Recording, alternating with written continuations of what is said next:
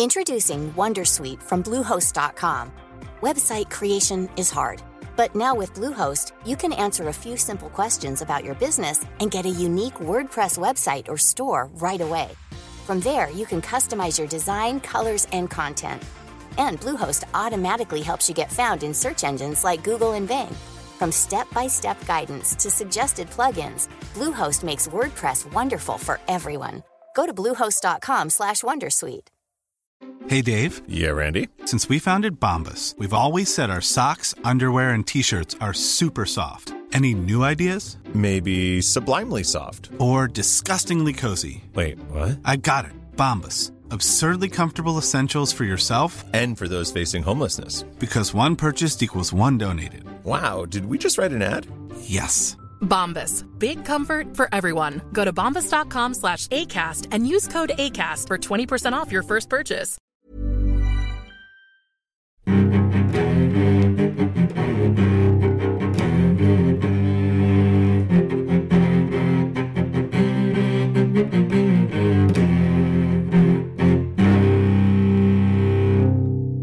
CSR-podden med Åsa Stenborg och Torbjörn Olofsson. Välkomna till CSR-podden där vi sysslar med att prata med personer som är verksamma inom eh, CSR och hållbarhet och ansvarsfrågor. Eh, Du som har lyssnat på oss tidigare vet ungefär vad det här går ut på. Eh, Och idag så har vi haft en spännande gäst. Anki Elken, Randstads hållbarhets och public affairs-chef. Mm. Vad är Randstad? Eh, Randstad är ju alltså det som tidigare var Pro Office, eller rättare sagt Pro Office har köpts upp av Randstad och ingår nu i den här stora koncernen som är en internationell koncern med 600 000 människor över hela världen i 39 länder och 4 800 kontor. Herre... Nej, Ja, sista fabulerade. Men de är stora i alla fall. Det är ett bemanningsföretag som jobbar med att hyra ut, rekrytera och outplacement av människor som blivit övertaliga. Så vi går in i arbetsmarknadsvärlden och pratar social hållbarhet och såklart diskriminering. välkommen hit Anki. Tack. Eh, vi går rakt på sak. Du gick ju i skolan i Norrköping. Är du född och uppvuxen östgöte? Östgöte heter det. Östgöte. Östgöte. Torbjörn! Hörru du, jag är Östgöte. östgöte, gudskelov. Ja det är du. Ja, jag är född och uppvuxen i Peking. Den norra staden. Peking? Norrköping. Norrköping. Vi måste, vi måste föra in alla som inte hänger med här, inklusive mig själv i samtalet. Ja. Ja. När, man, när man söker på dig, vilket vi har gjort inför det här samtalet, så, så blir en sak väldigt tydlig och det är engagemang. Och det var när jag hörde dig eh, första gången prata så utstrålar du entusiasm och engagemang. Och du har ju varit eh, engagerad i en massa organisationer. Du har varit med i Sollentuna kvinnojour, Women's International Network, WIN. Eh, du har varit mentor i Styrelsekraft och så också i Fredrika Bremerförbundet. Kan du berätta om Fredrika Bremerförbundet? Vad är det för någonting? Det är världens äldsta jämställdhetsförbund för män och kvinnor. Okej. Så det är fokus jämställdhet. Eh, Mer Men män vad, vad, gör man? vad gör man? Är det mer män? Där? Mer män där barnen är. Eh, lika lön för likvärdigt arbete. Det finns många sådana traditionella jämställdhetspolitiska frågor som Fredrika Bremer-förbundet har eh, sedan över hundra år drivit. Eh, så det fick jag vara en del av ett svenskt eh, kulturarv skulle jag vilja säga. Som drivs på ett sunt sätt där män och kvinnor sida vid sida jobbar med att få ett jämställt Sverige men också bidrar internationellt. För, för det känns som en sån organisation som man ofta hör namnet på, Fredrika Bremerförbundet. Men jag, jag undrar om så många kan berätta vad, vad de gör och står för egentligen. Mm, nej men eh, Nu, nu kan Så de är det. Efter att ha lyssnat på det här så vet Det här var man. vårt moment av folkbildning. Precis. Så bing, nu är vi färdiga med det. Nej men Fredrika Bremer-förbundet ligger otroligt nära mitt hjärta absolut. Men också Sveriges kvinnolobby. Det var du inte, hade du inte med. Men Mm. jag var ordförande nummer två i Sveriges kvinnolobby. Så att jag har ju ett starkt förflutet i den svenska kvinnorörelsen. Nej, vi gjorde inte anspråk på att det här var kompletta listan Nej, utan nej. det här var ett axplock. Jag tror att du har varit engagerad i jättemånga Ja. olika typer av organisationer. Ja, men eh, jämställdhetsfrågor är, eh, är för alltid en del av mig. Det är fundamentet i, Ja, din, ja. i ditt engagemang. Mänskliga rättigheter och kvinnors rättigheter i synnerhet och jämställdhet. Mm. Och sen har du varit politiskt engagerad i Centerpartiet och Ja. är politiskt engagerad också. Ja, men inte i Centerpartiet. Nej, vad är du engagerad i? Jag är engagerad i ett lokalparti som har funnits i över 20 år som heter Sollentuna partiet. Jag valde att eh, lämna politiken eh, för ganska många år sedan för jag vill inte sälja allmännyttan. Jag tycker att allmännyttan är också en sån del att man ska ha råd och bo utan att behöva för den saken ha råd att, att kunna köpa sitt boende och att värna allmännyttan. Och då ville man sälja Sollentuna hem Uh, och den, vid det tillfället så var jag, hade jag gått till val på att det skulle inte vi göra. Och där fanns det en, ett vägskäl och jag stod för vad jag sa. Och så började jag och plugga. Och då Eh, hoppade du av från politiken? Då hoppade jag av. Och satt du i kommunstyrelsen då? Var satt ja, du jag var då? kommunalråd också. Eh, Så anställd, anställd i politiken och så ja, du heltidsengagerad. Jag var ordförande för kul- kultur och fritidsnämnden. Den första kvinnan. Den enda kvinnan tror jag. Det har inte varit någon efter mig heller. Så att det, där gjorde jag, där tog jag upp en del stenar där det låg en del myror av olika slag under. Så att jag, jag hade en jag, jag kom ju från Norrköping med en idrottsbakgrund och kände att någonstans så eh, kunde jag bidra med att pojkar och flickor skulle ha samma villkor att utföra fritidssysselsättning och så var det inte riktigt vid den tiden. Så vi har kommit en bra bit på vägen. Men jag måste bara få gå tillbaka. Ja. Vi går tillbaka till det här. Du satt och hade en heltidsanställning. Det kom till ett val där du sa vi ska inte sälja ut den här allmännyttan. Nu tänker jag sluta om ni gör det. Ja, Och så slutade du. Ja, det var ganska mycket bråk egentligen eh, för att eh, det här är ju en kommun eh, där har varit borgerligt styre i många, många, många år. Och helt plötsligt så fick jag med mig allihopa förutom Moderaterna och Folkpartiet att gå eh, på våran linje och bilda en regnbågsallians. Och sen så var det en av mina partikamrater som valde att ta det sista mandatet och gå över eh, och lägga den på Moderaterna och Folkpartiet Liberalerna som de heter nu. Och där var en skiljelinje var allmännyttan. Eh, och då följer, då följer Regnbågsalliansen och där eh, bestämde jag mig för att jag kände att här behöver jag göra någonting annat i mitt liv. Och den, det beslutet är jag otroligt tacksam över att jag tog. För att jag tror att gå ur politik och gå in i politik. Jag har ingen bakgrund, mina föräldrar var aldrig politiskt aktiva. Utan eh, jag har haft pappa metallarbetare och, och min mamma busschaufför. Eh, så jag hade ingen sån, eh, varken ko eller något annat i bakfickan eller var med i något ungdomsförbund utan jag valde i, i vuxen ålder och att gå med och förändra.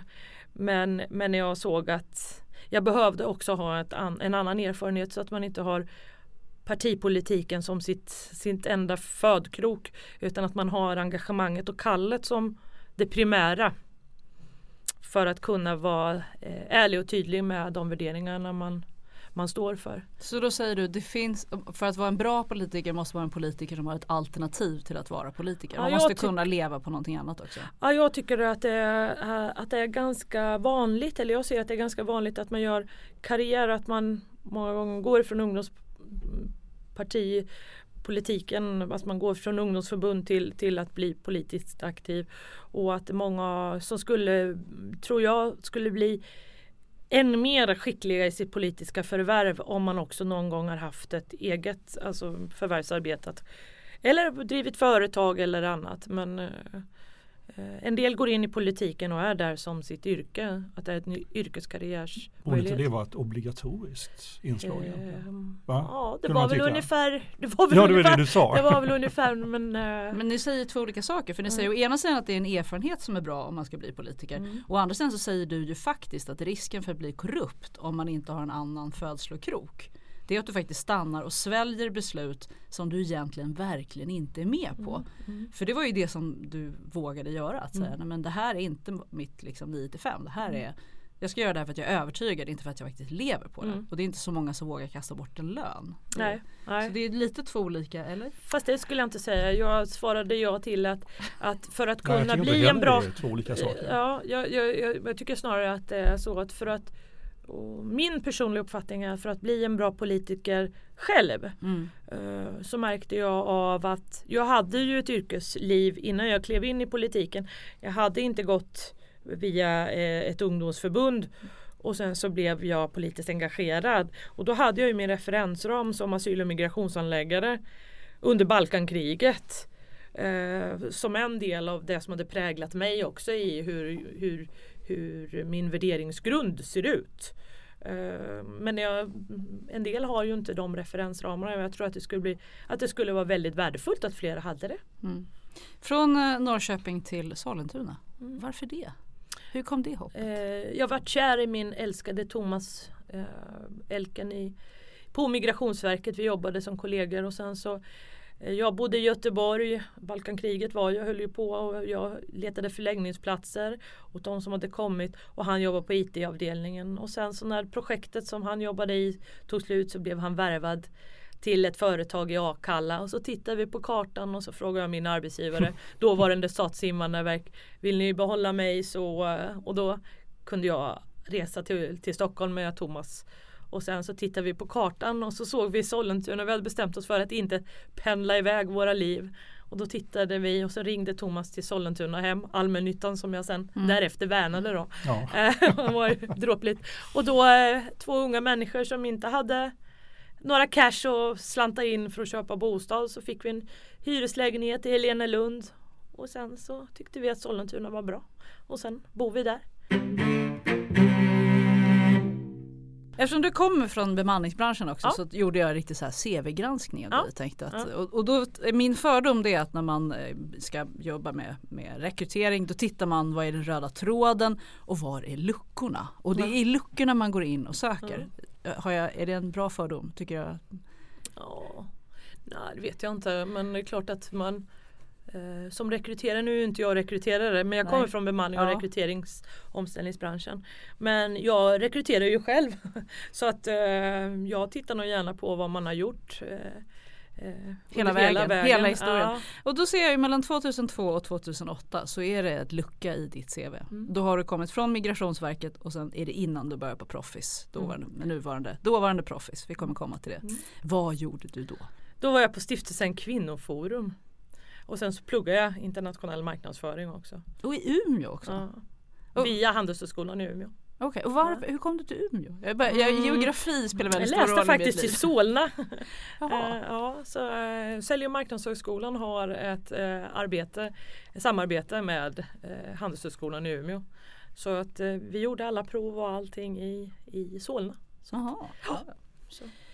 Eh, och du har också suttit som eh, eh, i Ja-delegationen som var en delegation som utsågs av förra regeringen som verkade mellan 2011 och 2015. Yes. Och det gjorde du när du jobbade som Public Affairs eller eh, som det hette på Proffis. Ja. Och det var en kommission som är klassisk, den blandar olika kompetenser. Eh, det var fackligt, det var organisationer, det var Svenskt Näringsliv och liknande. Och SKL. Ni hade tre uppdrag, det var att samla kunskap om män och kvinnors olika villkor, stimulera debatt och lämna förslag på insatser. Eh, Och sådana här rådgivande grupper har vi ju sett ett antal av. Vi har sett Hållbara städer, Delegation för ekologisk hållbarhet och just nu har vi 2050 eller 2030 målen som har en delegation. Hur är det att jobba i en sån här? För liksom utifrån sett så blir det som en black box liksom. Man bara väntar att någon ska komma. Vad gjorde ni i den lilla gruppen? Ja det här var ju allting, eller det var, här var allt annat än en black box. För ett av uppdragen handlade ju verkligen om att eh, eh, föra ut kunskapen. Eh, inte att skapa kunskap för den kunskapen fanns redan. Eh, innan ja-delegationen så har det funnits väldigt många kommittéer. Så uppdraget var ju att, att föra dem vidare. eh, Pumpa ut Pump- liksom. Ja, pumpa dem framåt. Eh, och, och vissa av frågorna är inte minst eh, när det gäller en, en eh, mer jämställd uttag av föräldraförsäkring så är det ju andra som har sagt samma sak tidigare men, men koka ihop det till vad som var aktuellt just här och nu. Ja, så för min del så handlar det ju också om att vara en del av, vi hade ju experter som skrev antologier eh, och, och de presenterades hos oss som var med Så en, en gång kunde vi vara på LO hos Karl Petter Thorwaldsson och, och släppa en av antologierna uh, och där också det fanns forskare som kunde vara med och resonera kring. Så att, men hade ni en egen budget som ni bestämde vilka antologier ja, skulle göras ja, och hur ofta träffades ni? Och, och hur lärde ni känna varandra mm. ni i den här gruppen? Hur, hur ofta träffades ni? Bara väldigt konkret. Eh, av, I sluttampen så var det väldigt ofta och sen var ju vi på kursgårdar och andra eh, ja, i, i, sammanhang där vi kunde sitta flera dagar och penetrera vissa frågor. Så att, eh, om vi lärde känna varandra, och det kan man, det kan man lugnt säga. Eh, några mer än andra men eh, så det blev ju goda, goda vänner och kollegor. Så att eh, jag var nere på S-kongressen nu i min, i min egenskap av då hållbarhetschef och public affairs för, för Ansta. Och när Karl Petter Thorwaldsson ser mig så kommer han fram och så, så skojar han med mig och så säger Anki hur är det nu med Sollentuna partiet? Han häcklar mig för att jag finns i ett litet, ett litet lokalparti. lokalparti. Eh, men, eh, och sen blev ju Annika Strandhäll vart ju socialförsäkringsminister. Hon var ju också en del. Hon mm. kom ju tidigare från Vision. Så att, ja, jag har kontakt med flera. flera. Mm. Och, och vilken kunskap om män och kvinnors villkor ansåg ni från delegationen att man ville föra ut? Att det var viktigt att man kände till? Ja, betänkandet var ju på hela, alltså det var ju jämställdhet i arbetslivet så det var ju en, en hel radda med, med förslag som vi lämnade till Ylva Johansson, arbetsmarknadsminister. Kan du ge några exempel på? Ja, men det var ju att de, majoriteten av oss i delegationen var ju övertygade om att för att få ett mer jämställt samhälle så behöver vi ha ett, ett jämställt eh, uttag av föräldraförsäkringen. Några av oss ville vi gå hela vägen. Att, det, att man delar på att man individualiserar. Att det tvingande, alltså. Ja precis mm. som alla andra försäkringar så har vi det individuellt eh, att vi får det. Men eh, en annan del som kommer nu som, som nuvarande regering har tagit upp som var ett förslag. Det var en, en separat jämställdhetsmyndighet.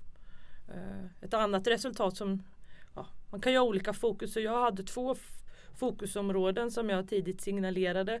Alla vi var ju ja, man, man präglas ifrån vart man kommer någonstans tror jag. I, så vi, hade ju, vi var ju allt annat ett fotbollslag med, med 12 målvakter utan vi var ju verkligen en, en, en bredd av kompetenser. Men för min del så tog jag två fokusområden. Det ena var invandrade kvinnor på arbetsmarknaden. Eh, som jag personligen tyckte var intressant att då jag hade en allierad inne på Arbetsförmedlingen.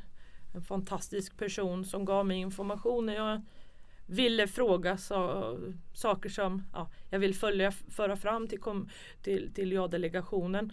Så, så, så, till exempel vart det förändring då. Vid den tidpunkten så hade inte Arbetsförmedlingen i sitt delegation eller i, i, i, i skrivningen till, eh, till myndigheten så fanns det ingenting i regleringsbrevet som sa att Arbetsförmedlingen med sin analysavdelning skulle redovisa hur om stödet gick till män och kvinnor och vilken, eh, vilken fördelning eh, och inte minst när det gällde de nyanlända och utrikesfödda kvinnor. Vilket sen visade sig vara så eh, ett, de hade inte det i sin instruktion och två, när de väl fick det eftersom att det här hörsammades ju av regeringen så visade det sig att, att det var en stor obalans i att de utrikesfödda och nyanlända kvinnorna inte alls fick samma stöd som, som de män som hade eh, kommit till Sverige. Eh, vilket jag känner är eh, ja, helt otroligt men det var skönt att få vara med och göra den skillnaden. Eh, det, var, det var ett av ditt den andra delen var att, att eh, eftersom att jag eh, har också strategiskt ansvar i att eh, Randstad är ju en av de största aktörerna i vår bransch inom offentliga sidan. Och jag har haft förmånen och har fortfarande förmånen att jobba strategiskt med lagen om offentlig upphandling och, och offentliga upphandlingar. Så jag vill titta på hur man skulle kunna eh, jobba mer jämställt och bli också från den statliga eller den offentliga sidan en, en mer medveten eh, inköpare ur den, den, sociala hållbarhetsdimensionen. Så att eh, nu har det ju varit och kommit en ny lagstiftning men vi ser väldigt fortfarande att det är den privata sektorn som oftare ställer krav på, på vår sektor, bemannings och rekryteringssektorn än vad det är den offentliga sidan. Och även när det gäller att ställa krav. Jag vet att jag drog ett, ett eh, när vi träffades, eh, du och jag, att um, ett case om en myndighet som, som sökte och gick ut i en upphandling och sökte personer för ett, ett uppdrag som inte alls var så kvalificerat men ändå så slängde man till att man skulle kunna svenska i tal och skrift fast man egentligen inte skulle prata med någon och man skulle heller inte skriva någonting men ändå så ställde man de kraven. Så att, um, vad tänker du om det? Att, ja, jag, att det finns en olik, o, o, o, olika sätt att bete sig här i privata näringslivet och offentliga? Ja det är någonting som jag, jag hela min aktivistsjäl går ju igång. Då känner jag att jag har hamnat rätt. Mm. Eh, även om det blir en tankevurpa kanske för de som, som eh, inte har förstått vad vi gör inom bemanningsbranschen. Men där ser jag att jag kan vara en advokat för schyssta villkor eh, eftersom att vi tror på den svenska modellen och att vi tror på att man ska kunna ha eh, schyssta villkor och, och, och kunna ställa krav på, på, våra, på, på oss mm. och våra konkurrenter. Varför tror du det är så? Eh, menar att varför den offentliga sidan ja. inte har eh, Varför är den offentliga sidan sämre eller försiktigare med att ställa sådana här krav?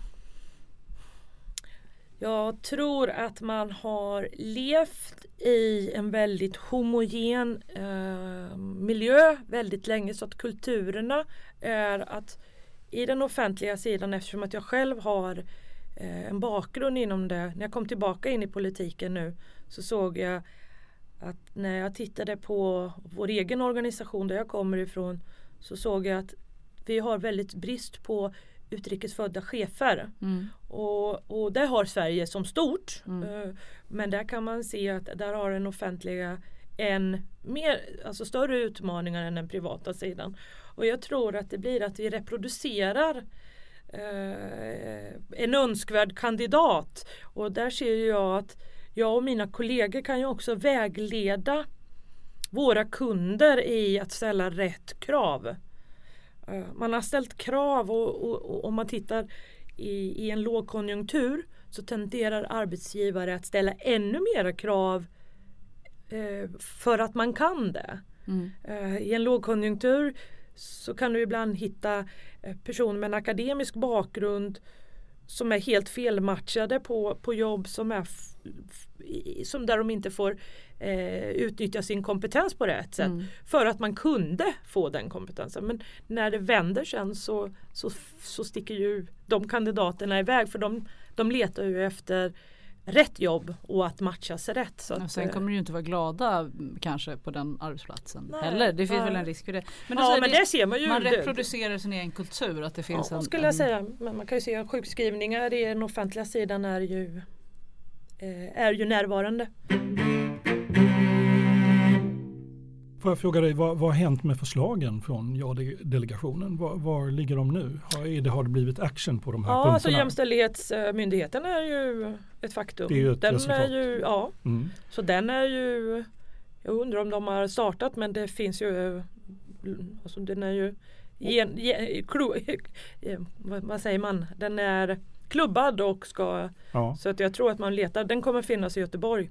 Och, och de kommer ta hand om en av dina fokusområden, det här med upphandling och jämställdhet. Mm. Men hur, hur det här med invandrade kvinnor på arbetsmarknaden, vad, vad händer på den sidan? Där har regeringen givit ett väldigt tydligt uppdrag till Arbetsförmedlingen eh, att ställ, rikta sitt stöd tydligt emot den gruppen. Eh, så det ska bli mycket intressant att följa eh, hur en så viktig myndighet eh, löser och tar sig an det uppdraget. Men jag ser ju att där kan ju bemanningsbranschen och inte minst Randstad vara med och göra skillnad. Vi har precis fått eh, och det är väldigt väldigt ovanligt i alla fall för inom ja, under de åren som jag har jobbat att, man, att vi får bidrag för att vi ska eh, leta kandidater men vi har fått en ansenlig summa pengar ifrån Tillväxtverket eh, där vi ska ut nu och, och leta kandidater Eh, och då har vi sagt att eh, vi kommer att ha både män och kvinnor så vi lovar en 50-50 av de kandidaterna som vi, vi har lovat 100 jobb till eh, årsskiftet inom ramen för det här eh, projektet. Och då har vi sagt att det ska vara hälften hälften kvinnor och män. Så att eh, det ska vi. Mm. Du, du låter nästan nöjd med vad, som, vad, det blev, vad det blev av ja-delegationen. Är du nöjd med resultatet från den? Både ja och nej men, men eh, jag tror att det, när det gäller jämställdhet så tror jag att det är en evighetsmaskin. Att, mm. att eh, vissa, vissa bitar kan man vinna på och sen så är det andra som trillar tillbaka men när det gäller makt och inflytande så eh, i näringslivet så finns det ju mycket att, att fortsätta göra. Där hade man ju tidigare, jag hade förmånen att jobba med Margareta Winberg och så fort när hon då, dåvarande vice statsminister och jämställdhetsminister flaggade för kvotering eh, i näringslivet. Då hände det grejer. Eh, nu tog vi den, den frågan också men kom inte så långt att vi ville, ville lagstifta i det hela men, men eh, jag tror att eh, den delen finns det väldigt mycket att göra. Du har satt Randstad flera gånger nu och, och ja. du började egentligen på Proffis och där ja. var du leveranschef, affärschef och sen public affairs. Och Proffis, bara för att ge lite bakgrund, var ju ett nordiskt bemanningsföretag som faktiskt började 1960 som snabbstenografen, en mm. skrivbyråtjänst. Det tycker jag är roligt att tänka mm. på. Alltså de skrev för långsamt så de behövde hjälp med några som skrev. Mm. Det måste vi ändå komma ihåg. Bemanningsbranschen är någonting som är liksom jämn generation med mig för de växte explosionsartat under 90-talet. Det var en avreglering och sen började man hyra ut personal på stora volymer och inte bara hyra ut, även rekrytera personal. Så det var en, en ja, ska säga, jättetillväxt. 60 till 80 procent på ett år kunde man växa. Mm. Eh, och ni blev börsintroducerade runt 2000 och sen sedermera blev ni uppköpta av ett holländskt bolag 2016 och då bytte ni namn, ja, strax därefter bytte ni namn från Proffes till Randstad. Det är bara för att jag hade faktiskt ingen aning om att Randstad ens fanns förrän jag började kolla. Ni har den här kampanjen kring vi byter namn och blir någonting nytt. Den har helt, eh, helt eh, har jag missat ska jag säga. Vi har tusen jobb. Ja, det, och ni är väldigt stora så att det känns ju som en väldigt signifikant förändring. Mm. Um, det här är en jätteturbulens som har pågått sedan du kom in. Dels en enorm tillväxt och dels en, en, ganska ny, då var det en ny bransch och sen en helt ny ägare nu som är ett holländskt bolag som har då verksamhet i 39 länder mm. och ni är mer än 600 000 anställda. Hur har den här resan sett ut på insidan? Eh, Randstad hade börjat titta på Profis tidigare eh, så vi, vi, vi, spe, vi spekulerade väl vi eh, medarbetare Eh, Eh, så vi var nog inte så eh, kompetens just för tillfället är ju är ju globalt. Vi rör oss ju migration mellan, mellan länder när det gäller kompetens är ju, är ju vanligt. Så att, eh, och våra kunder befann sig ute i världen och många av dem eh, tyckte ju ibland att Proffis hade behövt vara lite mera globalt eh, ja, med presence eller närvaro i, i där de befann sig. Mm. Så att ibland så förlorade ju vi på att vi inte hade den globala eh, bredden som en del av våra kom stora konkurrenter hade. Men när, när ni då gick på insidan och ni var ett börsbolag så ni visste mm. att vi skulle kunna bli uppköpta. Det var framförallt riskkapitalister faktiskt som ägde mm. er då. Mm. Kändes det lovande eller kändes det hotfullt? För ni fanns ju ändå i Sverige, Norge, Finland, Danmark. Det så ni var ju inte bara svenska inom... Nej, det var nordiskt ja. baserat bolag. Var, var det lovande att det blev tittade på eller var det liksom? Ja, det måste jag säga med facit i hand. Jag, jag tror att vi, vi är vana vid förändring. Eh, arbetsmarknaden förändras och vår bransch förändras. Så att jag tror att det var inte så många, det var väl mera nyfikenhet att hur gör de? För det fanns ju andra bolag också. Nu var det ett holländskt bolag som eh, var en perfekt match. Eh, I Sverige var de små. Eh, var en av de mindre aktörerna en av de minsta köpte den största, eller en av de mm. större. Eh, så det var ju lite, men de var mycket fokuserade på västkusten eh, på, på eh, arbetarsidan, in, mera industrinära. Medan eh, Profis och Define, vårt eh, specialistbolag hade allt från, från också montörer naturligtvis men upp till läkare eller till, till eh, IT-specialister. Så att ja det här är ju ett företag som har funnits lika länge som, som Proffis. Har startats av en, en, eh, en enskild person som var en av Hollands rikaste personer.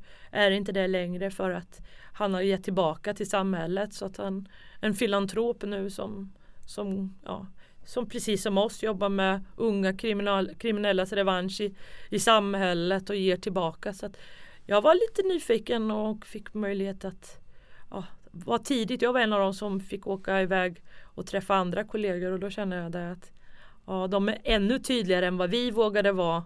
Även om jag eh, tar med mig från det här samtalet att vi kan vara lite mer uppkäftiga med vad vi faktiskt gör på vår hemsida när det gäller social hållbarhet. Men, men Ranstad eh, hade en bra värderingsgrund så för mig var det bara att ja, jag kände att det här vill jag, det här vill jag vara med på. Så värdegrundsmässigt så kände du att du landade och att det, ja. det stämde med dina, ja, dina uppfattning. Hur, hur, är det med friheten för ett landskontor? Ni, ni är ändå 600 000 anställda i 39 ja. länder. Mm. Eh, hur, hur, stor rörelsefrihet har man i förhållande till ett huvudkontor? För det var ju ni ju tidigare. Ja, eh, jag skulle säga det är klart att det finns eh, inom ekonomisk redovisning och annat. Nu är vi ju inte börsnoterade så att det är en, det är en helt annan eh, struktur och process att, eh, att Eh, lina linea in i ett sånt här stort företag. Men för mig personligen som jobbar med hållbarhetsfrågor och sociala, projekt, eller, eh, sociala program så känner jag att ja, jag, jag står mig väl i att få vara med och innovera utifrån vad som händer i vårt land. Det går ju inte att jämföra Ranstad i Frankrike och Ranstad i Sverige. Det är ju, det är ju två helt skilda arbetsmarknader med helt olika lagstiftningar. Så att de är väldigt lyhörda, mina kollegor som som jobbar med, med frågor eh, inte minst inom det ramen för det jag gör. På eh, huvudkontoret menar ja, du? Så man ja, lyssnar men, på dig? Ja absolut och, och framförallt nu väntar vi besök här i 3 och 4 juni, eller maj förlåt, kommer en av kollegorna som är ordförande för bemanningsföretagen i världen. Mm. Och då är de intresserade av vad vi gör eftersom att Sverige har tagit emot så många flyktingar och vi har arbetskraftsbrist i många länder i Europa, inte minst i, i Sverige så är de intresserade av hur, hur vi tar tillvara på den kraft som har kommit till Sverige också. Så att... Ryan Reynolds här från Mint Mobile. Med priset på nästan allt som går upp under inflationen, trodde vi att vi skulle bring våra priser down. So to help us, we brought in a reverse auctioneer, which is apparently a thing. Mint Mobile unlimited premium wireless. Ready to get 30, 30, bit to get 30, bit to get 20, 20, 20, bit to get 20, 20, bit to get 15, 15, 15, 15 just 15 bucks a month. So, Give it a try at mintmobile.com/switch. slash $45 up front for 3 months plus taxes and fees. Promo for new customers for limited time. Unlimited more than 40 gigabytes per month slows. Full terms at mintmobile.com. Introducing Wondersuite from bluehost.com. Website creation is hard. But now with Bluehost, you can answer a few simple questions about your business and get a unique WordPress website or store right away. From there, you can customize your design, colors, and content. And Bluehost automatically helps you get found in search engines like Google and Bing. From step-by-step guidance to suggested plugins, Bluehost makes WordPress wonderful for everyone. Go to bluehost.com/wondersuite. Hey, I'm Ryan Reynolds. Recently, I asked Mint Mobile's legal team if big wireless companies are allowed to raise prices due to inflation. They said yes. And then when I asked if raising prices technically violates those onerous two-year contracts, they said, "What the f*** are you talking about? You insane Hollywood ass." So to recap, we're cutting the price of Mint Unlimited from $30 a month to just $15 a month. Give it a try at mintmobile.com slash switch. $45 up front for three months plus taxes and fees. Promo for new customers for limited time. Unlimited more than 40 gigabytes per month. Slows. Full terms at mintmobile.com. Eh, du, du, är ju hållbarhetschef och om man tittar på ditt visitkort så står det Public and Social Affairs. Mm. Och eh, det, det, är alltid med Public Affairs innan. Är, mm. du, är du en del av ett Public Affairs team? Eller är, jag är nog teamet i så fall. Du är hela teamet? ja. Så eh, den delen som har med PA-frågorna och Public Affairs-frågorna handlar om att jag bevakar ifall det är någonting inom politik. Alltså den politiska omvärlden som kan påverka. Just nu så följer jag det som händer eh, i Cecilia Falbergs utredning rörande eh, Arbetsförmedlingen. Eh, vad, kommer, vad kommer att hända där?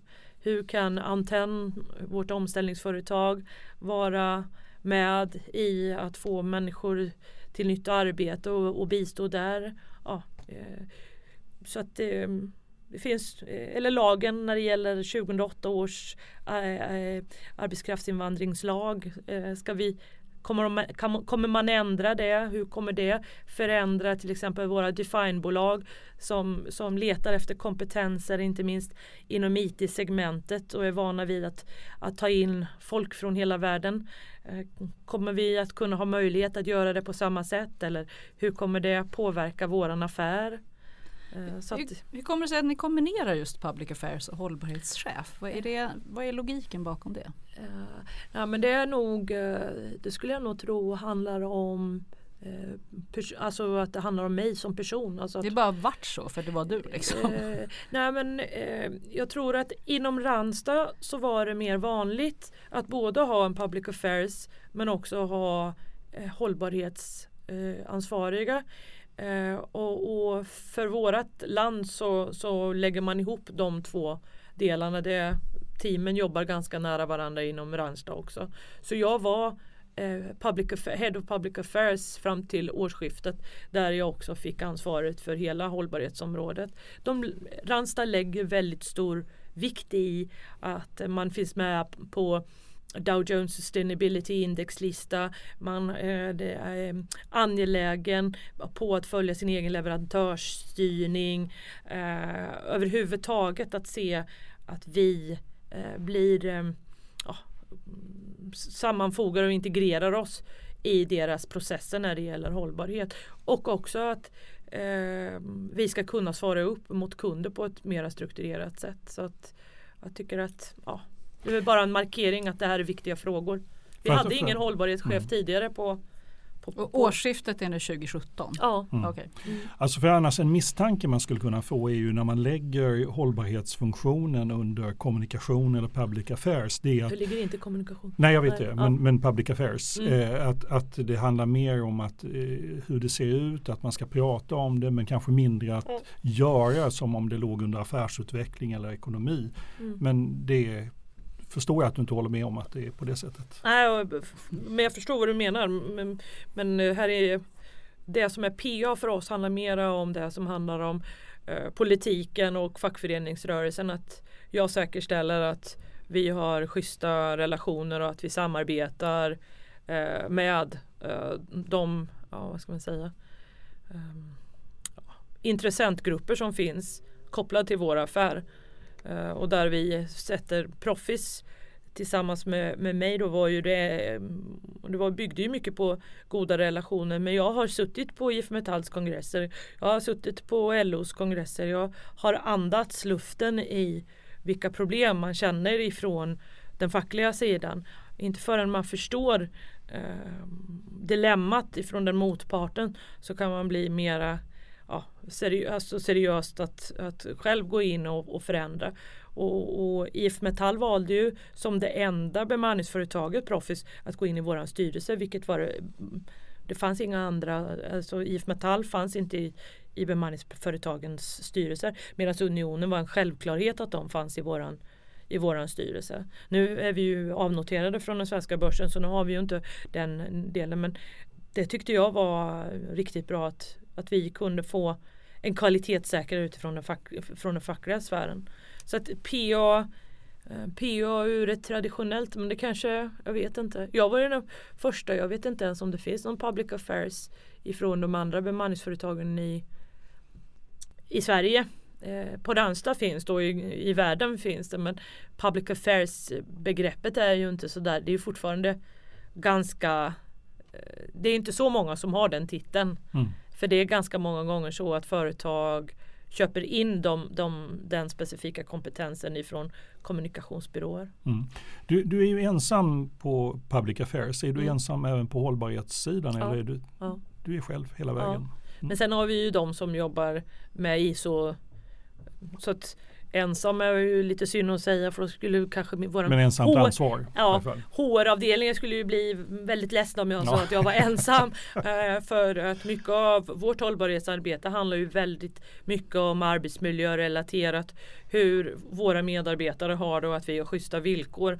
Det är ju en, en, en del av eh, vårt absoluta hållbarhetsarbete. Mm. Men sen så har vi ju det som har med inköp och facility management. Att, att vi köper in ifrån från leverantörer som också står för det vi vill stå för. Så att, mm. Mm. Vem rapporterar du till? Jag rapporterar till eh, Sales and Marketing-chefen så att eh, eh, sitter i koncernledningen. Mm. Och era största hållbarhetsutmaningar, du har redan nämnt då arbetsmiljörelaterade frågor och så har du nämnt inköp. Är det de som är liksom, där har vi våran hållbarhetspåverkan? Ja, i den interna, den interna hållbarheten absolut. Men om man tittar på det som är våran, våra tjänster. Det handlar ju om att se och ta tillvara på all kompetens i landet och säkerställa att vi har kanaler ut till eh, hela samhället och inte minst de nyanlända. Så att eh, vårt, vår största som, som företags utmaning är ju att hitta nu kandidater i en tid där det är brist på personal. Kandidater. Men, men då, då ska jag nästan ställa om frågan. Vad är, om du är verkligen från noll. Mm. eller ställa så här, vad är era största hållbarhetsutmaningar? Om du står på en scen. Nu låtsas vi att det här är en scen. Ge mig tre, de topp tre hållbarhetsutmaningarna som eh, Randstad har att hantera. Då skulle jag säga att eh, det som handlar om att ta tillvara på den kompetens av nyanlända eller de som står långt ifrån arbetsmarknaden är en av våra vårt stora erbjudande till samhället. Mm. Eh, det, den, den, är nog eh, nummer ett. Eh, utan tvekan nummer ett. Där startar vi ju nästan all, allt vad vi, vårat engagemang i att, att säkerställa att också att våra kunder ställer rätt krav. Eftersom att vi är HR-kompetens och vi kan påverka mycket så eh, nu ska jag ut i den offentliga sektorn och, och berätta om vad, vad våra eh, konsulter och våra medarbetare kan. Eh, men om de ställer abnorma språkkrav mm. eller abnorma kompetenskrav så kommer de inte få, få någon kompetens. Då kommer kompetensen att gå till andra. Eh, mm. Så jag eh, den, offentliga, den offentliga sidan kommer, kommer vi att fokusera på under, under det här året. Så det är mm. nummer ett. Men jag skulle vilja komma tillbaka till arbetsmiljörelaterat. Eh, överhuvudtaget så ser vi att eh, det är viktigt att eh, våra medarbetare trivs och också är skyddade på, på sina respektive arbetsplatser. Mm. Så att den frågan är nummer två. Ja, den är nummer två. Och nummer tre skulle jag säga att vi har inte kommit så långt i våran egen leverantörsstyrning. Uh, och jag ser fram emot att få jobba med vår nya kollega som har börjat som en ny, vi har en ny inköpschef som kommer också att vara ansvarig för facility management. Vi har många kontor ute eh, hela Norden eh, och, och, inte minst i Sverige. Och där vi ska säkerställa att vi både när det gäller ekologisk hållbarhet men också att vi har leverantörer som, som sätter ett högt värde i att vara hållbara eh, ur flera dimensioner. Mm. Och där har vi inte där ska jag säga att där har vi mycket att göra. Och styr du över Norden eller styr du över Sverige? Sverige. Sverige. Sverige. Men däremot lyder jag under, under eh, våran koncern eller våran eh, manager director eh, som är en nordisk. Han är nordisk chef men jag jobbar på Sverigebasis. Mm.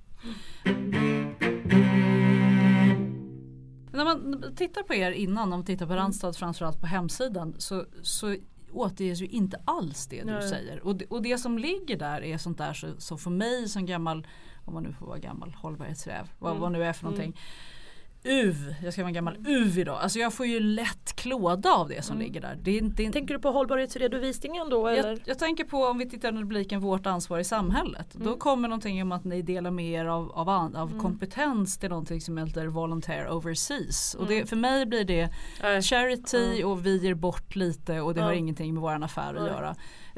Var det bara en extremt dålig hemsida eller eh, vad är det som har hänt här? Jag skulle säga det att vi har ju gått ifrån att vara proffs till Ranstad och nu ligger precis i eh, startgroparna för en ny varumärkesplattform.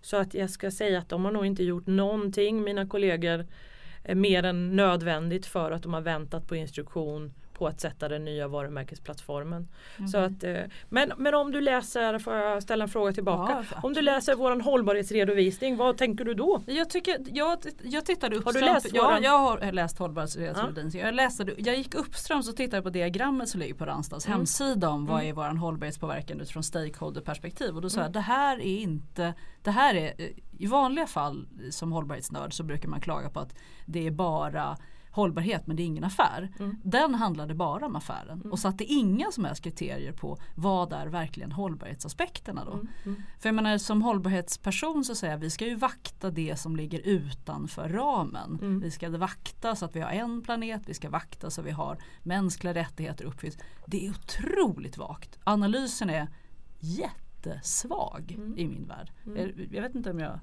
ovanligt gnällig just idag. Ja, jag tror det. Nej det tror jag tror verkligen du slår inte. Titta rekord. Men jag tänker, får jag ta ett exempel? Ja, Äh. Vårat initiativ om afros med, med vidga normen. eh, Det tycker jag är ett av de starkaste korten som jag känner någonstans. Det är fan. Berätta vad det är för någonting. Nej men det har du säkert läst nu Nej på. men du måste berätta för de som lyssnar. Ja men berätta för de som lyssnar vad det är. Så ska vi... Ja, ja, ja. Eh, Vidga normen är ett eh, samarbete som initierades ifrån Länsstyrelsen i Mm. Stockholms län. Som kom och dundrade en, en eh, afrofobirapport i bordet hos oss och berättade så här ligger det till. Vad tänker ni göra åt det? Och det kan jag säga, vid det tillfället så hade vi inte kunskapen om ett att FN hade satt ett fokus, tio, tio års fokusområde på afrofobi och att afrofobi var så monumentalt närvarande inte minst i vårt land men också i andra länder.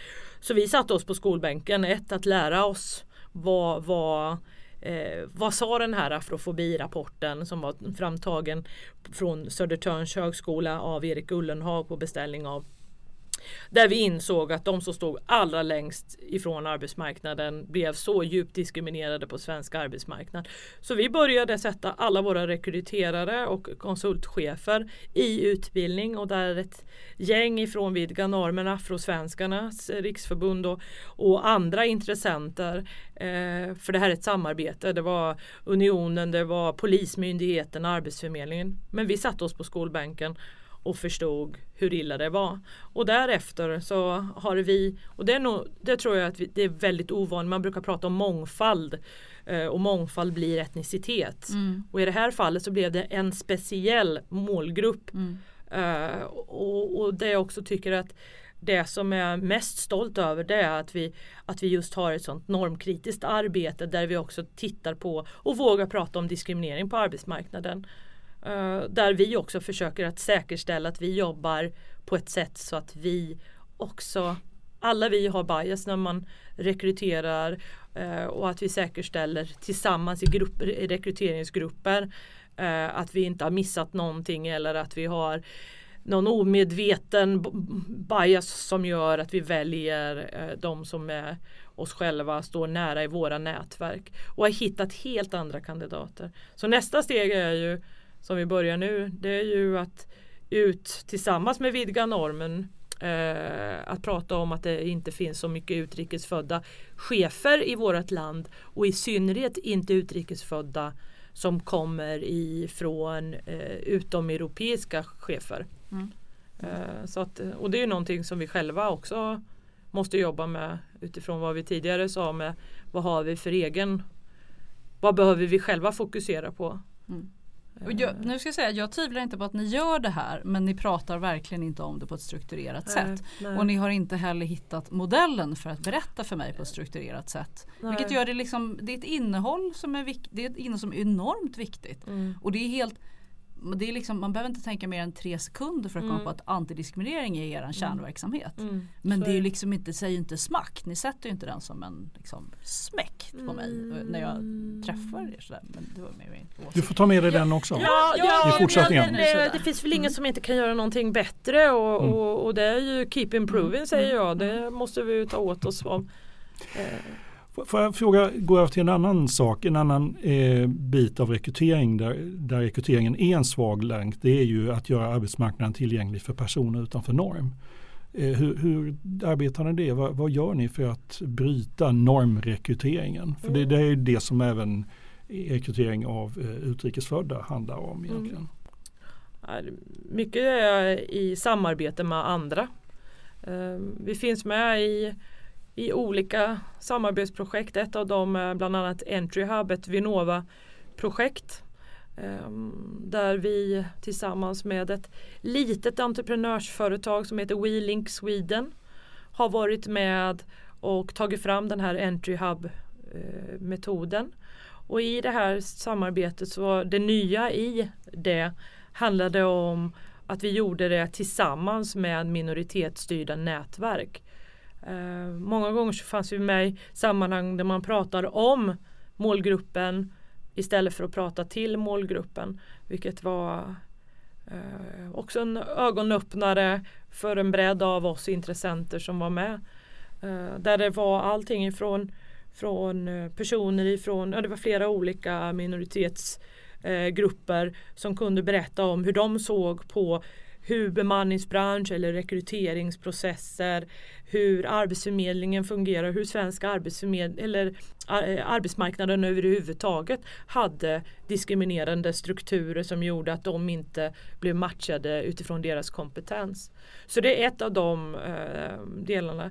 Ett annat är ledarna, fackförbundet Ledarna har har kört en eh, fyra dagars utbildning i flera omgångar som heter Manager Express. Och då kommer eh, mina kollegor, rekryterare, även HR, vår HR-avdelning eh, till utbildningen sista dagen för att berätta om eh, hur arbetsmarknaden, hur vi ser på arbetsmarknaden.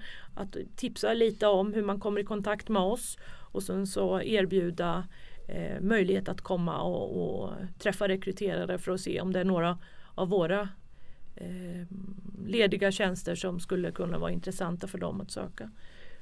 Vi har ett samarbete med Samhall där eh, deras personal finns på våra kontor. Eh, och, och ehm, det är ju, de kan ju ibland vara våra konkurrenter men de är också våra samarbetspartners i form av att ta tillvara med personer som har olika funktionsuppsättningar. Så att, eh, det finns ju alla tänkbara möjligheter för oss att, att hitta vägar ut och, och tänka lite mera kreativt. Men just i det civila samhället har vi hittat, hittat mycket kandidater. Rättviseförmedlingen startade ju som en reaktion på begreppet nej det finns inga. Det känner du säkert till Linda Thomsson fick ju höra att det fanns inga kvinnliga DJs. Mm. Varpå hon gick ut i sitt sociala nätverk och, och hittade massor av, ja. av, kvinnliga DJs istället. Eh, man kan ju se dem som en slags missnöjesorganisation med att etablerade eh, aktörer inte fungerar. Hur ser du på det? Behövs de här missnöjesaktörerna just för att komma åt det här det finns inga Ja, jag tror att de har gjort en hel del skillnad just i att, att ställa det på sin spets. Att de hittade ju och att det blev en folkrörelse i att faktiskt ta fram kandidater. Um, så jag var en av dem när de började. När hon började så var jag tidigt ute i att, att lajka eh, deras och vara med också och tipsa om kandidater. Så det tycker jag var en bra det är väl, alla krafter behövs ju för att eh, upplysa om att det faktiskt är så att vi har diskriminering oavsett om det handlar om att män väljer män eller att vi väljer bort vissa kandidater. Mm. Eh, så det tycker jag. Men nu har man ju förflyttat sig till att bli en konkurrent istället. Nu, nu är kanske inte den största konkurrenten till, till Randstad men, men jag har förstått att man, att man nu också kommer in och ska jobba med rekrytering eh, själv. Så nu har de ju gått ifrån kanske det här folkrörelsedelen till att bli ett de företag. Är, de är ingen missnöjesyttring längre utan ja, jag de de verkar ju vara ett rekryteringsföretag nu. Mm. Hur ser du på det? Ja, konkurrens är väl alltid bra. Det är bara att man får berätta om innehållet, att innehållet förändras. Sen har ju inte vi mer än att vi nu har fått stöd ifrån från Tillväxtverket i, i ett projekt men annars har ju inte vi finansiering eh, så som ett, ett en, en, en frivillig organisation utan vi är ju ett företag och nu börjar vi ju liknas. Eh, det, det jag ser nu eh, börjar bli mer att de mer liknar de mindre konkurrenterna vi har i våran bransch. Ehm, och då konkurrerar de ju med, med, andra i våran bransch som kanske inte då får, för, får bidrag för att hålla, hålla sin organisation. Känner att det finns någon sorts konkurrensnack eller de spelar inte på riktigt schyssta villkor eftersom de på något sätt får pengar för att göra det som de andra gör på helt kommersiell basis. Ja, Men står eller- de inte för någonting som ni har misslyckats med också då? Är det inte det som är liksom, är inte där skon klämmer? Att de står i opposition till och säger, titta de andra har ju inte Fast jag skulle det här." ju säga det att det, det, eh, bemanningsbranschen är ju en av de branscherna som, som Eh, utan någon som helst tvekan är första ingången till eh, svensk arbetsmarknad och att vi ser till kompetens. Eh, så att jag kan säga det att just våran bransch i sig kanske inte känner, känner sig drabbad så mycket. Däremot så tror jag att svensk, svenska arbetsgivare och organisationer absolut. Men då kan vi göra gemensam sak. Då är ju hela Ranstad en rättviseförmedling i så fall som kan kroka arm med rättviseförmedlingen. Men jag brukar ibland ta upp rättviseförmedlingen. Jag var i Örebro och höll ett frukostseminarium förra veckan och då frågade jag hur många det var som kände till rättviseförmedlingen. Och det var inte så många så jag tror att det också är kanske mera centrerat till Stockholms Mm, eh, storstadsfenomen. storstadsfenomen. Så att, eh, men eh, Ranstad och rättviseförmedlingen det är två rättviseförmedlingar av många i bemannings och rekryteringsbranschen skulle jag säga. Mm, Jag måste fråga Randstad, eller Rättviseförmedlingen om det. jag är inte säker på att de ska säga samma sak men i alla fall. Fast för, för våran del, det, det är ju, eh, vi ställer ju väldigt höga krav eh, när det gäller just normkritisk kompetens och vår personal som jobbar med rekrytering eh, att jämföra dem med rättviseförmedlingen det gör jag gärna. Jag skulle gärna eh, ta en battle Mm. i att se eh, vad deras erfarenhet är när det gäller de rekryterarna eh, och deras kompetens i att rekrytera. Det låter ju Eh, jättespännande. Mm, ja, för du, kanske ska arrangera det. För du säger liksom, egentligen så säger du att vi är där vi borde vara utifrån att vi är föregångare på arbetsmarknaden när det gäller just Ja, rekrytering och bemannings, bemanning. absolut, absolut Ja. bemanningsbranschen, helt klart. Ja. Tveklöst. Ehm, vi skrev ganska nyss en rapport som heter Hur störd får man vara i ett varumärke? Ehm, som vi är väldigt stolta över, den kan vi prata länge om. Ehm, men Och vi har gjort det också i poddinslag som Ja, finns som man kan lyssna på. Eh, och då har vi lite teorier från den som vi skulle testa på dig. Så jag har tre stycken teorier från vår rapport som vi ska testa på dig. Eh, vi trodde att ett av dilemman med att jobba med mångfald det är att orden är oerhört laddade. Eh, om man jämför med att jobba med träd så blir inte folk så upprörda av träd men om jag säger same eller om jag säger lapp så kommer några gå i taket. Svar ja. Ja, vänta jag får komma och fråga. Just det. Anka har redan gått i Ja, taket. okej, jo exakt. Det Men ord spelar roll för mig, Men absolut. nu kommer nästa teori. Det är att vi tror att vi som är proffs eller ni som är proffs på mångfald. Man markerar liksom lite makt genom att använda rätt ord. Du har snirklat igenom jämställdhet här och så funktionsvariationer. Den här rapporten handlar om personer med utvecklingsstörning. Så då lär man sig såklart att det är funktionsvariation, inte handikapp för då visar man. Och på något sätt så exkluderar det människor som vill bra saker för att de vågar inte gå upp på scen med proffsen. För att proffsen liksom maktmarkerar genom att kunna de rätta termerna. För så tror jag att det kan vara. Eh, Tror du att det är så? Vad, vad säger du? Tror du att det är så? Ja, håller du med observationen att Ja, vi som är jag- liksom elit, det- vi slår ut de andra för att vi bara, gud jag kan alla termerna, Ah, fattar du inte, det ska heta sam, det ska heta lapp. Intersektionalitet var ju en sån, så det är klart att det finns begrepp men, men, men med begrepp kan det ju finnas mycket kunskap också. Eh, så, så att eh, det är klart att man kan använda kunskap eh, och härskartekniker. Eh, så det handlar ju om vilken omdömeskompetens man har och hur inkluderande man vill vara. Så nu att- använder du så många avancerade Ja, ord ja, här. Ja, men, men håller du med om, om spaningen att det finns en riskmoment i att proffsen använder orden så att de som inte är där så ofta, så den vanliga lilla chefen på det vanliga lilla kommunala kontoret kommer att bli skitskraj när du kommer ut och använder alla de här orden och tänka oh jag tänker inte försöka göra en rekrytering som inkluderar det här för jag fattar inte ens vad normkritisk är. Eh, I så fall så om man skulle bli, man, men man blir nog rädd när jag kommer ut av helt andra skäl. ja det, det tror jag. Eh, för då Varför skulle man bli rädd för dig tycker du? Ja, tveklöst för att jag kommer att eh, höra hur de jobbar med frågorna. Inte minst den offentliga sektorn nu kan Ja. vara lite rädda för Ja. att Men är det Eh, inte farligt att skrämma dem då? Skrämsel är väl, är det en bra arbetsmetodik? Ja, fast nu hoppas jag att du har lika stor humor som jag har eh, och att du, att du tog det också. Eh, men att, att skrämmas kan ju också vara, konflikt kan ju också vara ett instrument för att förändra. Absolut, jag Eh, älskar och, konflikt. Och, och Det är det jag, roligaste tror, jag tror att hela vårt samhälle skulle behöva ha lite mera konfliktbas i. För jag tycker att ibland att vi sväljer en hel del orättvisor. Eh. För att vi är så otroligt angelägna om att vara snälla och tillmötesgående istället för att kanske glädja oss i olikheterna och att olikheterna och konflikterna kan göra att vi tar ett steg framåt i ett till ett bättre samhälle. Så, så att för min del, men, men jag vill återgå till din kärnfråga. Ja, jag tror absolut. Däremot så är jag en person som är medveten om makt och hur man hanterar makt eftersom att jag har jobbat i politik så var det ju en del av mitt liv länge där jag absolut också tränades i att, att förstå eh, vad härskartekniker är och jag har jobbat i en kvinnojour där det finns en annan dimension av makt och kontroll. Så jag, jag, jag tycker att det snarare är så att eh, eh, vill man förändra så måste man liksom någonstans möta personer där de står för att ta nästa steg i deras förändringsresa. Inte att liksom någonstans trycka på en del checka begrepp för att jag ska eller de som förstår många fina ord ska liksom ställas i bättre Är dagar. mångfaldsvärlden duktig på det?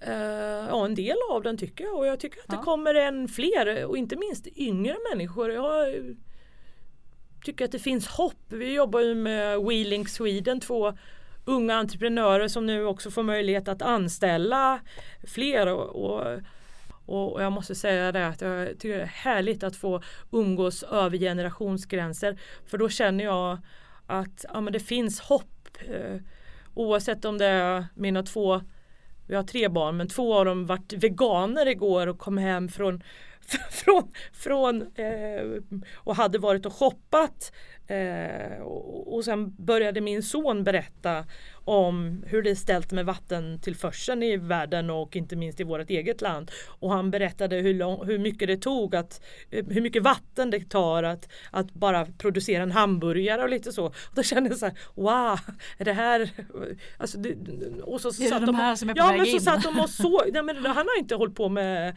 med sånt utan jag tänkte att ja, men de har en morsa som är eh, Jeanne d'Arc inom jämställdhetsområdet så de kommer liksom inte gå in i det, det har de fått för mycket av. Eller eh, när jag får höra hur, hur Hugo och Minna på WeLink jobbar med olikhetsfrämjande. Det är ett helt annat, ja det, det finns hopp. Det finns hopp för det. Ja, det är snarare vi gamlingar som måste ta till oss det som händer ute i, i de ungas värld också. En, en annan fråga just när det gäller diskriminering. En, Mm. en diskriminering är ju en egenupplevd sak väldigt ofta och där också det kan finnas en risk att om jag säger någonting som kvinna så får Torbjörn absolut inte säga emot för han Mm. är man. Nu nickar Torbjörn, han får absolut inte säga emot för Jag vågar inte man. säga emot det. Nej, nej men det är riktigt. Och, och, och att det där också exkluderar andra från att ta strid i frågorna. Du kan inte prata annan etnisk längd för du har inte det. Håller du med om att den diskussionen finns eller har, den också, har vi kommit förbi den också? Nej, fast eh, jag tror att det blir lite svårt för Torbjörn att, att eh, någonstans kunna relatera.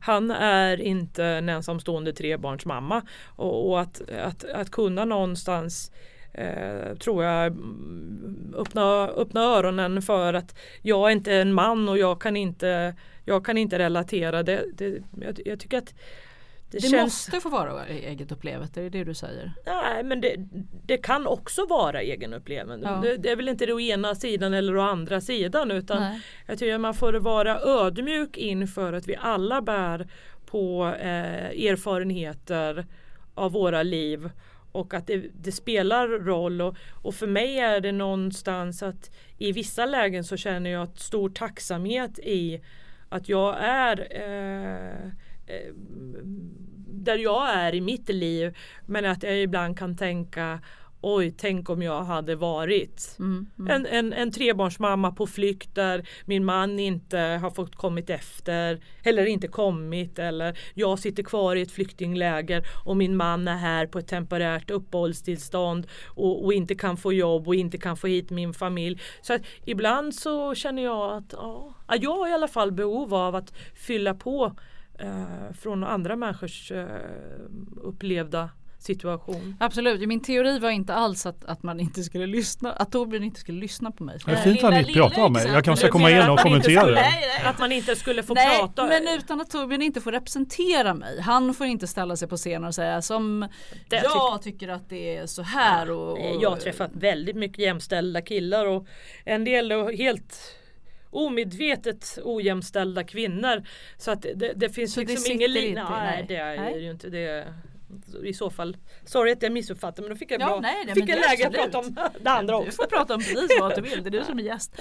En, en sista sak, eh, när vi skrev rapporten, jag jobbade med mångfaldsfrågan för tio år sedan och var Mm. ute och höll föredrag och, och, och orerade kring mångfald och sen efter ett tag så hade jag lust att slå cheferna som inte förstod. Jag insåg att jag blir ju alldeles för engagerad här. Alltså våld är inte en bra arbetsmetod, det har jag ju kommit fram till. Så jag hade en lång paus och så skrev vi vår rapport eh, om, om eh, diskriminering i, i marknadsföring egentligen. Och så tyckte jag att det är ungefär, vi säger ungefär samma sak som vi sa för tio år sedan.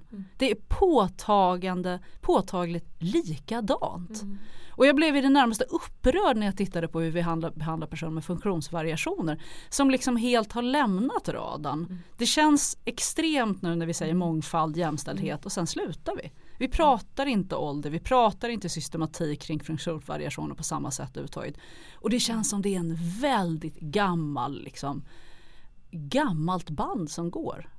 Du som också har det här längre tidsperspektivet, tycker du att det har kommit framåt? Är det, eller När det, gäller- när det gäller just vi? den delen så måste jag säga att då är jag tacksam över att vi att vi i så fall slutar vårt samtal genom att eh, sätta fingret på att personer med funktionsnedsättning inte är på radarn överhuvudtaget tycker jag. I, Du håller i med om det, att de inte syns alls Tveklöst. som förut?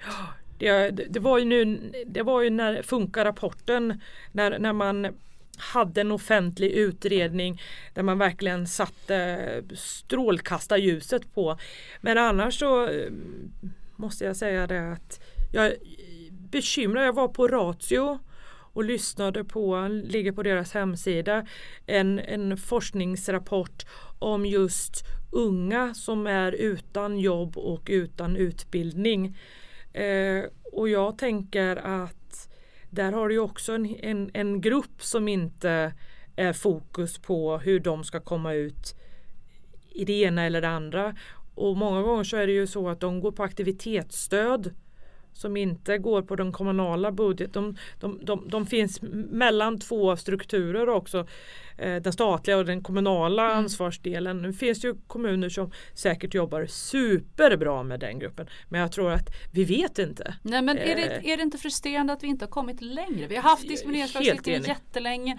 Vi hade flera ombudsmän, vi har haft en och nu skulle man systematisera verktygen. Och vad som har hänt det är istället att man liksom har tappat grupper. Det är ju, nu är jag ju på väg att bli upprörd liksom. Det Fast det är ju bra att vi blir lite upprörda för det, det känns ju inte Men så vad bra ska, att vi ska, ska sitta vi, och hur ska vi göra bara. nästa tio år för att det ska bli rätt då? Så att vi inte gör samma sak i tio år till. Jag har ju mina rötter i det civila samhället. Jag är ju en, en sån organisations...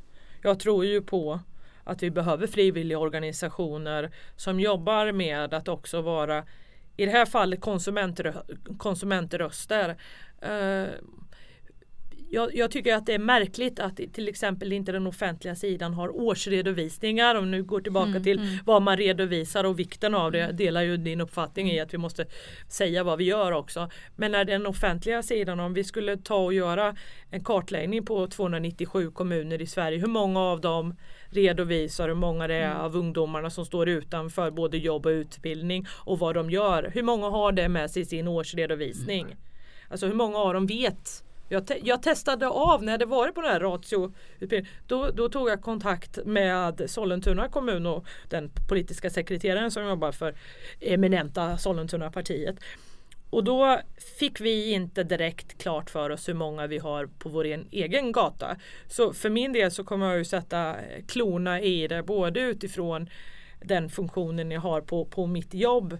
Vi har ju sagt att CSR Sverige, vi har ju precis blivit nyblivna medlemmar även om Randstad finns med i CSR Europe så har vi blivit medlemmar i Sverige. Och där vi har sagt att i det det finns ju ett, ett samarbete som heter Pact for Youth en, en, en satsning för just att, att eh, fånga upp unga människor. Och då har, har, har vi sagt ifrån Ranstad att eh, Eh, tillsammans med Sodexo och IBM så ska Rönstad vara flaggbärare som de kallar det för. Och då har vi sagt att vi vill gärna sätta fokus på unga med funktionsvariationer. Eh, och senast idag hade jag samtal från MISA som ville att någon, någon ungdom skulle få gå vid sidan av mig. De har någon sån här jobbskuggningsvecka.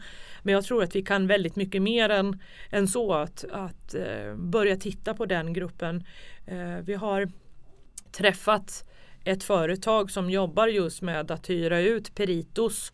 Mm. Uh, så jag tror att vi till och med kan Eh, slå samman, med, slå samman med, med andra i våran bransch för att göra skillnad mm. för den, den eh, målgruppen av unga människor som, som har som kanske känner att det finns inte en plats för mig men jag tror att eh, där, kan vi, där kan vi verkligen men, men där måste vi vara på bred front.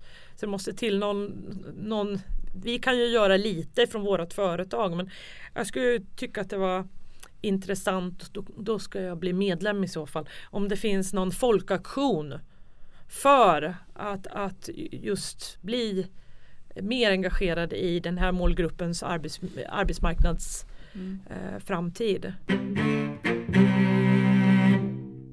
Så vi ska lyfta, vi ska lyfta unga människor med funktionsvariationer. vi ska absolut. ställa hårdare och bättre krav på offentlig sektor. Vi ska be offentlig sektor redovisa vad de gör i de här frågorna. Mm. Och vi ska ha breda samarbeten inom civil sektor. Mm. Det är önskelistan tycker du? Det är det medicinen för att de tio år har kommit, när vi träffas igen om tio år, har kommit oerhört mycket längre. Ja. Men jag, jag tror ju på konsumentmakt också. Mm -hmm. ja, uh, vad ska konsumenterna göra? Nej men det handlar ju om precis som jag sa att vi på Randstad måste bli ännu bättre på att vara konsumenter vi själva. Att, att ställa frågor till de som är våra, eh, där vi är kunder, till våra leverantörer och fråga hur de jobbar med de här frågorna. För börjar hela samhället att fråga, men vad gör du? Mm. Vad gör du? Då blir det ju ett, ett, ett, tryck för ett helt samhälle och då spelar ju frågorna någon roll. Vad gör du samhället? Ja. Ja, mm. Nej, men det, man måste ju vara ja, och bidra. Ja. Vi ska avsluta med en fråga som tar vid ungefär där vi började. En liten rekryteringsfråga. Du vet, man frågar om folk CV och vad, du, vad de har gjort och sådär. Så tänker vi fråga då, vad, vad, vad är du om fem år? Oj, det var det Vad ser du dig själv om fem år? Ja men då tror jag att den fackliga rörelsen har insett fru Elkens förträfflighet och då leder jag förmodligen en organisation som just eh, jobbar med konsumentpolitiska frågor eh, utifrån ett socialt ansvarstagande där vi eh, blir än mera, precis som du gjorde nu, tydliga i att följa vad organisationer och företag gör inom hållbarhetsområdet. Och att man har ungefär som gayrörelsen i USA, eh, Pink Money, att vi, vi, vi köper eh, av varandra, av vi som tycker att hållbarhet spelar roll. Så att det blir i både min som vardagskonsument i våran familj hur vi handlar men också hur jag som representerar ett företag hur jag köper ifrån andra företag. Så konsumentpolitiska frågor, då jobbar jag med konsumentpolitiska frågor. Tar den erfarenheten som vi relaterade till både du och jag här mm. att, att jag, jag ser ju hur trenderna är. Eh, så konsumentpolitisk general och jag tror att fackföreningsrörelsen har en otrolig makt att påverka här. Men jag ser inte att man gör det.